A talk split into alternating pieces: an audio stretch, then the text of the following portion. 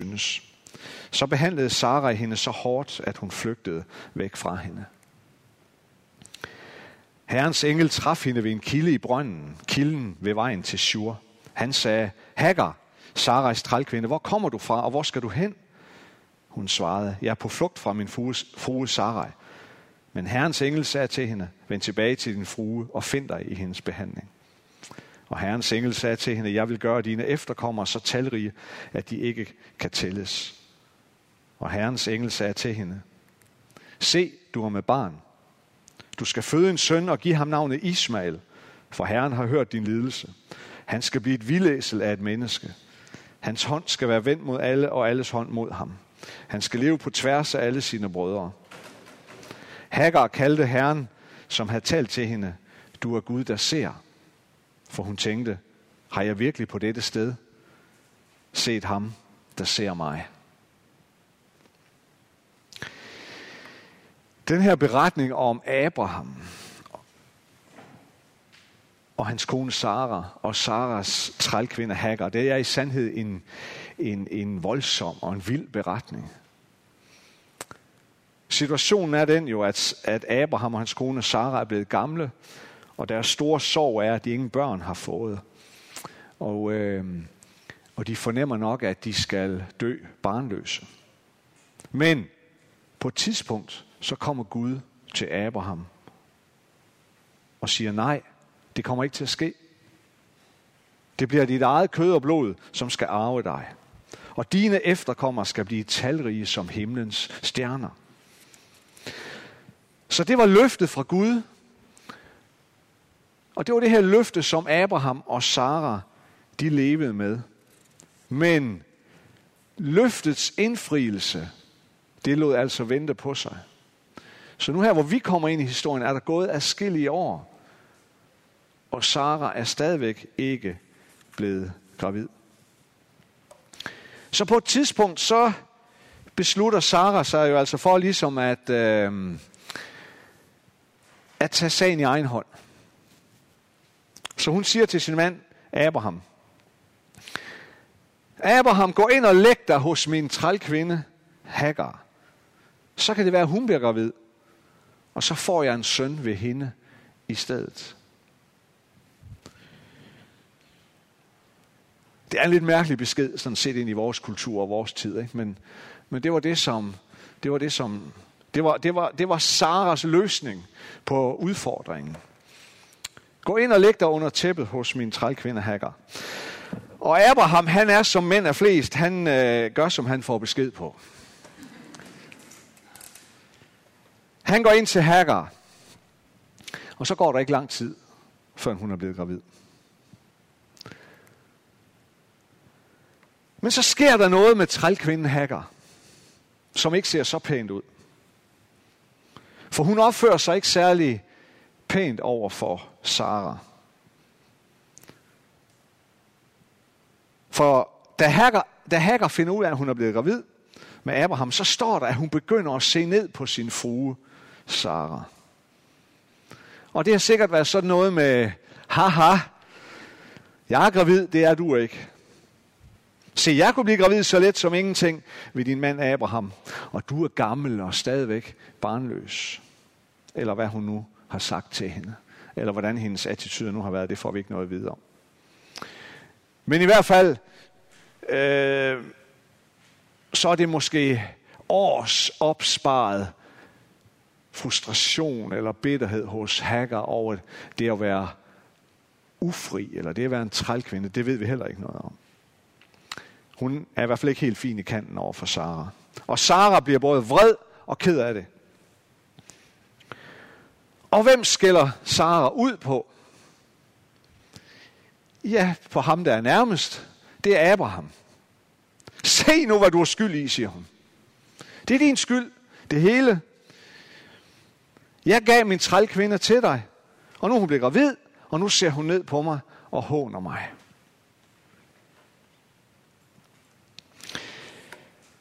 Og så ved jeg ikke rigtigt, hvad det er, der sker med Abraham. For det virker i hvert fald som om, at Abraham han ikke har tilstrækkelig for nu at sige det pænt, bagdel i bukserne, til ligesom at være hele familiens og hele husholdningens beskytter, som den patriark, han jo ellers er. Fordi han bakker, strækker armene i vejret han, over for Sara og siger, jamen okay, her har du, her har du din trælkvinde Hagar. Du må gøre med hende, som du synes. Og det får så den konsekvens, at Sara begynder at behandle sin trælkvinde Hagar rigtig dårligt. Hvor Abraham måske burde have taget sin ansvar på sig og beskyttet hele sin husholdning, også Hagar, så er det som om, at han trækker sig tilbage og lader Sara om ansvaret. Og Sara behandler Hagar så, så dårligt, at trælkvinden til sidst får nok. Hun kan ikke klare mere. Så hun flygter ud i ørkenen for at komme væk, for at få fred for Sara. Og man kan jo sige, at hun nærmest blev drevet ud i den visse død på grund af Saras vrede og sårighed. For en, en gravid kvinde, helt alene, drevet ud i ørkenen, et let offer for vilde dyr, eller vilde mennesker, eller den brændende sol, eller forbrydere, eller hvad der nu ellers måtte vente hende derude, det var jo nærmest den visse død. Og hun ville sandsynligvis også være død af sit ophold derude i ørkenen, havde det ikke været for Gud selv. Havde det ikke været for Gud selv, der mødte hende derude, da hun sad ved en kilde i ørkenen og hvilede sig. Der står, at Herrens engel traf hende ved en kilde i ørkenen. Og når der i Bibelen står, at det var Herrens engel, jamen så er det et udtryk for, at det er, at det er Gud selv. For en engel, en engel er nok det tætteste på Gud, som vi mennesker kan klare at opleve, hvis vi, hvis vi samtidig vil beholde livet.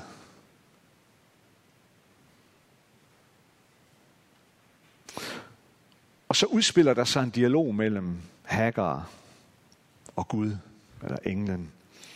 Og det er så det, er så det lidt, det vi skal se på i resten af, af, af prædiken her. Den, den samtale, den dialog, der er. For det første, der sker, det er, at Gud i skikkelse af englen stiller sig foran Hagar, og så stiller han hende et spørgsmål. Hagar, Saras trælkvinde, hvor kommer du fra, og hvor skal du hen? Hvor kommer du fra, og hvor skal du hen? Hvilket fantastisk spørgsmål.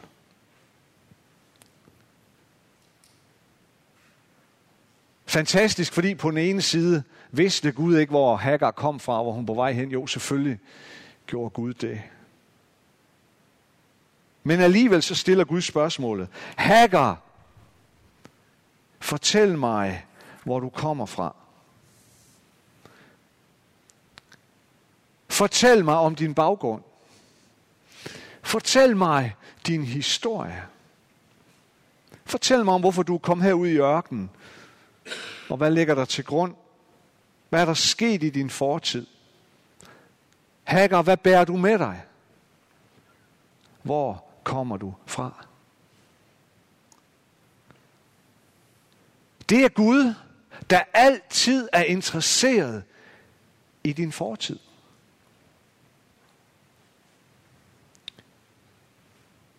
Det er Gud, der her beskriver, at han er altid interesseret i, at du kommer til ham med alt det, du bærer med dig. Alt, hvad du har med dig i din rygsæk. Både det svære og det nemme. Både det lyse og det mørke.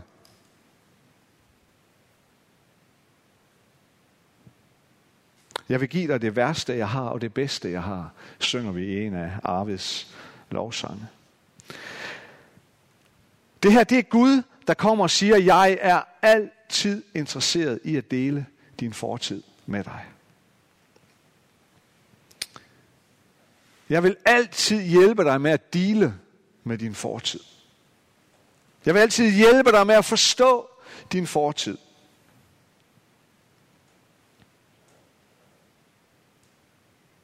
For at hjælpe dig til, at din fortid må være din ven. Noget du altid kan høste noget af, som du kan tage med dig på din videre færd. Hvor kommer du fra? Gud har altid været der hos dig. Det er ikke altid, vi har kunnet mærke det i vores fortid, men han har altid været der. Gud taler til os i skriften om, at før du, før du blev skabt, så var jeg der hos dig. Jeg har talt hvert hovedhår, hvert et hår på dit hoved. For nogle af jer der er det ikke et særligt svært job, men altså for nogle af os. For mange af jer der har han været på rigtig stort arbejde, men ikke altid. Pjat. Men jeg har altid været der, siger Gud. Hvor kommer du fra? Lad os snakke om, hvad der er din fortid. Lad os tale om, hvad du bærer med dig. Og så spørger Gud videre, og hvor skal du hen? Spørger han Hagar. Hvor er du på vej hen? Og det er, det er Gud, der kommer til Hagar og til dig og mig og siger, Fortæl mig om det. Fortæl mig om det, du drømmer om. Fortæl mig om det, du længes efter. Fortæl mig om, hvad du ønsker, der skal ske for dig i dit liv. Fortæl mig om dine visioner, dine, dine håb, dine, dine drømme for dit liv. Del det med mig. Inviter mig ind i det, og lad mig være en del af det. Lad mig være en del af de drømme, af din fremtidshåb og dine fremtidslængsler. Lad mig vandre sammen med dig. Lad mig være din ledestjerne. Lad mig være din motivator, din inspirator, når du går på din vej videre fremad. Hvor kommer du fra, og hvor går du hen? Det er den Gud, der altid møder dig, og altid vil møde dig, og altid ønsker at sige til dig, jeg ønsker at være en central del af dit liv. Ikke blot din nutid, ikke, ikke bare her og nu, men også af din fortid. Så du forstår, at jeg altid har været der. Og af din fremtid.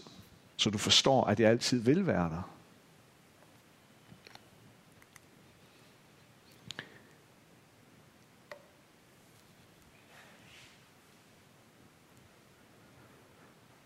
Og så siger englen noget, som måske kan være svært at forstå. Gud siger til Hagar, vend tilbage til din frue og find dig i hendes behandling. Det kan synes mærkeligt.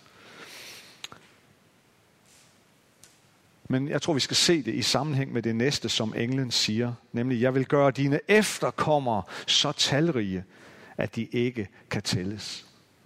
Det er det løfte, Gud giver til Hagar. Og han siger specifikt om det barn, hun nu bærer på. Du skal give ham navnet Ismael.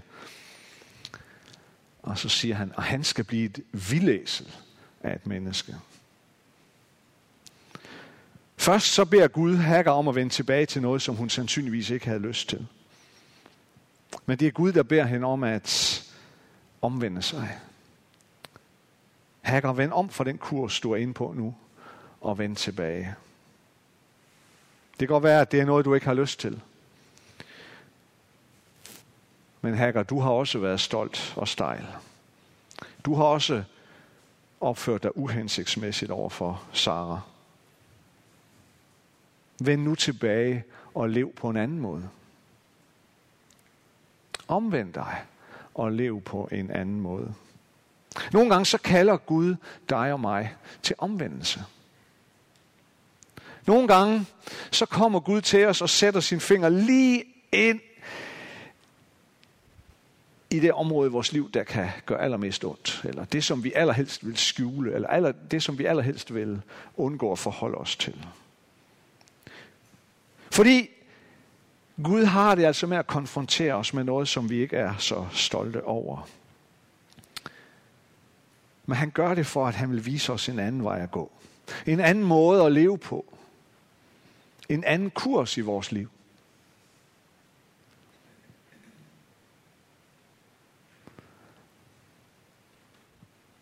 Så når vi siger til Jesus, Jesus, jeg ønsker at følge efter dig, det er på en og samme gang det mest fantastiske og mest farlige bøn, vi kan bede. For når vi siger det til Jesus, jeg vil følge dig, hvor end du går, så kan vi også være sikre på, at på et eller andet tidspunkt, så vil Jesus også føre os hen til steder i vores liv, vi ikke sådan har lyst til, at han fører os hen.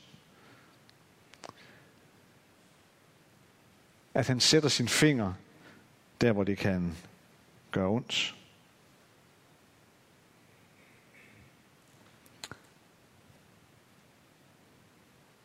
Det, som omvendelsen kræver af Hagar, det er, at hun vender tilbage.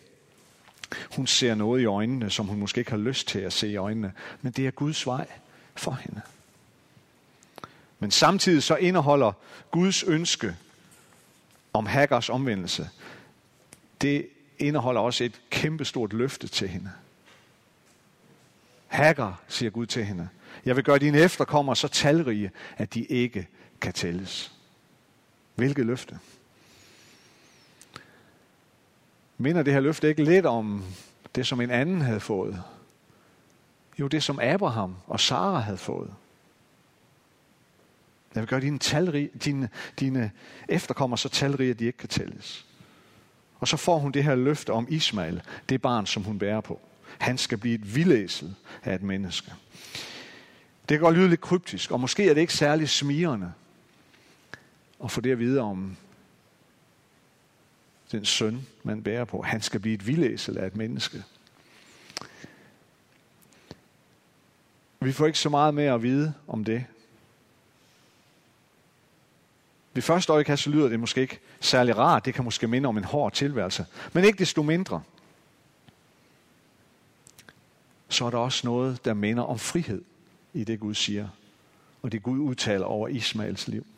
Det taler på en eller anden måde om en søn, som vil leve i frihed. Måske i krig og oprør, men dog i frihed.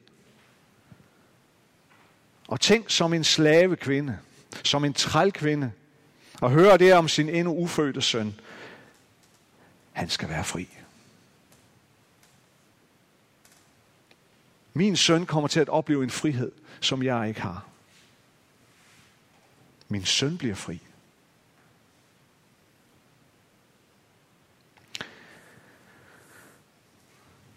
Og så kulminerer hele det her møde og den her samtale mellem englen og Hagar. I slutningen af kapitel 16. Den, den, den kulminerer med, at Hagar giver Gud et navn.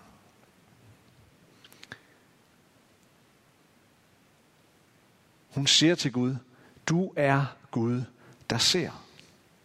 Det er det navn, hun giver til Gud. Det er det første sted i Bibelen, hvor vi hører om, at der er en, som giver Gud et navn. Hagar er den første, der giver Gud et navn. Og hun giver Gud navnet, den Gud, der ser. For det er jo præcis det, hun har oplevet. Hun har oplevet, at Gud er den, der ser hende.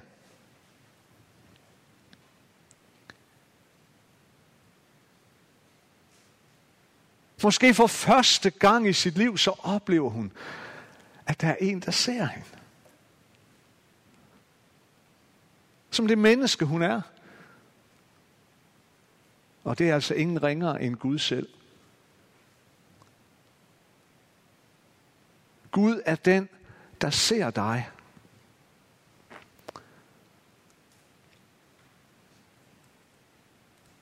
Du er set af Gud. Og det er det Gud vil påminde os om igen og igen og igen. Jeg ser dig. Jeg har set dig, og jeg vil blive ved med at se dig. Både der, hvor du kommer fra, og der, hvor du går hen. Det er jo det, vi ønsker for hinanden hver eneste søndag, når vi afslutter vores gudstjeneste med at lyse velsignelsen, med at tilønske velsignelsen over hinanden. Herren løfte sit ansigt mod dig og give dig fred. Hvad betyder det? Det betyder, Herren løfte sit blik og se dig. Du er set af Gud. Du har altid været set af Gud. Og du vil altid være set af ham.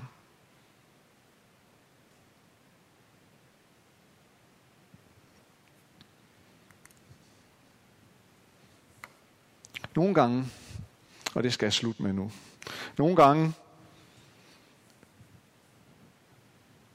så bærer vi måske på det her billede af Gud, at Gud er en streng dommer, som hele tiden holder øje med dig. Da jeg, gik, da jeg var barn og gik i søndagsskole, så sang vi en sang. Jeg tøver ikke med at sige, det er en forfærdelig sang. En ukristelig sang, vil jeg mene. Det står for mit eget ansvar. Øh, pas på, lille øje, hvad du ser. Pas på, lille fod, hvor du går. Kender I den? For hvor Gud i himlen der, han ser ned på jorden der. Pas på, lille øje, hvad du ser. Pas på, lille fod, hvad du går. Den her sang er jeg vokset op med. Som, og det, det her billede har formet mig. Som Gud, der, der bare vogter over mit mindste fejltrin, bare vent til, du træder forkert. Slam, så kommer hammeren. Men så det her billede kan vi, kan vi have af Gud. Gud er en, der holder øje med mig. Nej, Gud holder der ikke øje med dig. Han har øje for dig. Gud holder ikke øje med dig. Han har øje for dig. Han ser dig. Han er den, der ser dig. Du er set af ham. Du er kendt af ham. Lad os bede sammen. Og lige om lidt skal vi lovsynge sammen også. Øh, øh, lovsangen må gerne komme herop. Øhm. Og det jeg egentlig bare har lyst til, at vi skal fokusere på, når vi lige beder sammen nu, det er, øhm, hvis vi sidder et øjeblik og lukker øjnene og bøjer hovedet. Ikke for at det er afgørende, men så fokuserer vi i hvert fald ikke så meget på sidemanden. Øhm, så kan vi måske sammen være stille ind for Gud. Øhm,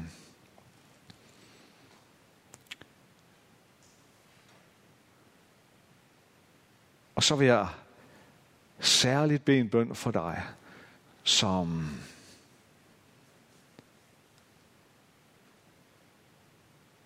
måske går igennem en periode, eller du har måske gået igennem en periode, hvor,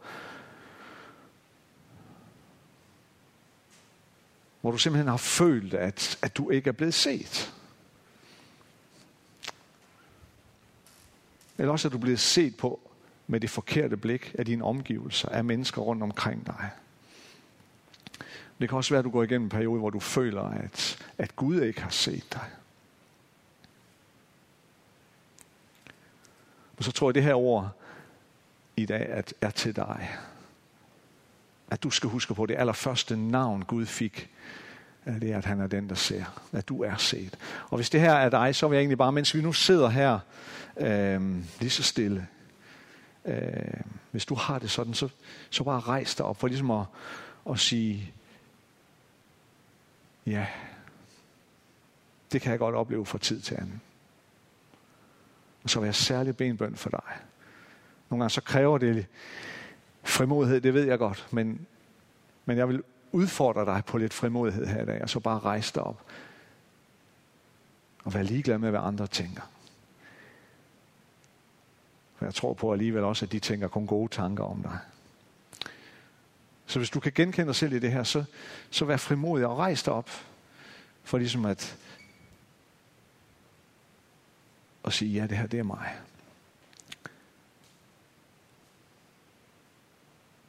Og så vil jeg bede for os alle sammen, men særligt for dig.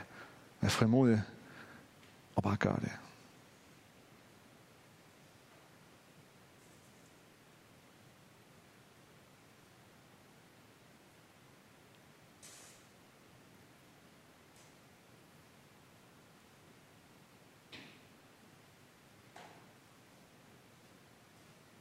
Kære far, tak fordi vi må vende os til dig. Tak fordi du er her. Tak fordi du møder os lige nu, som dem vi er. Og tak fordi vi er omsluttet af dig. Af din kærlighed.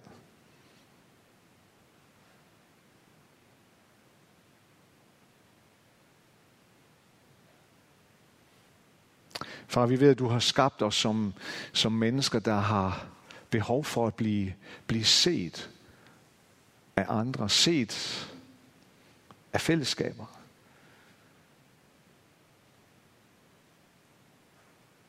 Men allermest har vi behov for at blive set af dig.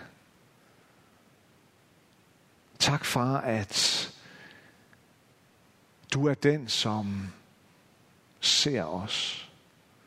Du har set os allerede før vi blev født. Ja, allerede før vi overhovedet blev skabt, var vi set af dig, var vi tænkt af dig, var vi omsluttet af dig. Far, nu beder jeg særligt for dem, som kan, som kan opleve, at, at være på et sted, en plads i deres liv, hvor det er måske småt med oplevelsen af at være set.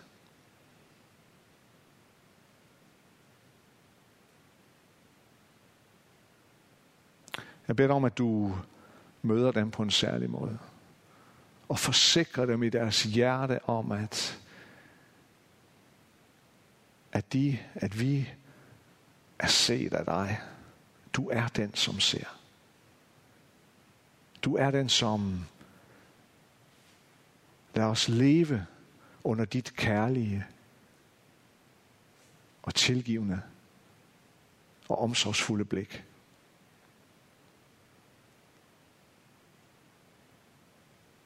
Tak, far, for de øjne, du ser på os med hver dag. Og vil du så hjælpe os her til, at vi må, at vi må kunne få noget fra dig til at se på hinanden, men også på os selv med det samme kærlige blik. De samme kærlige øjne. De samme nådefulde og tilgivende øjne. Tak fordi, at du er den, som igen og igen kommer til os og siger, hvor kommer du fra, og hvor går du hen? Tak fordi du ønsker at invitere dig selv indenfor i vores liv hver eneste dag. Amen.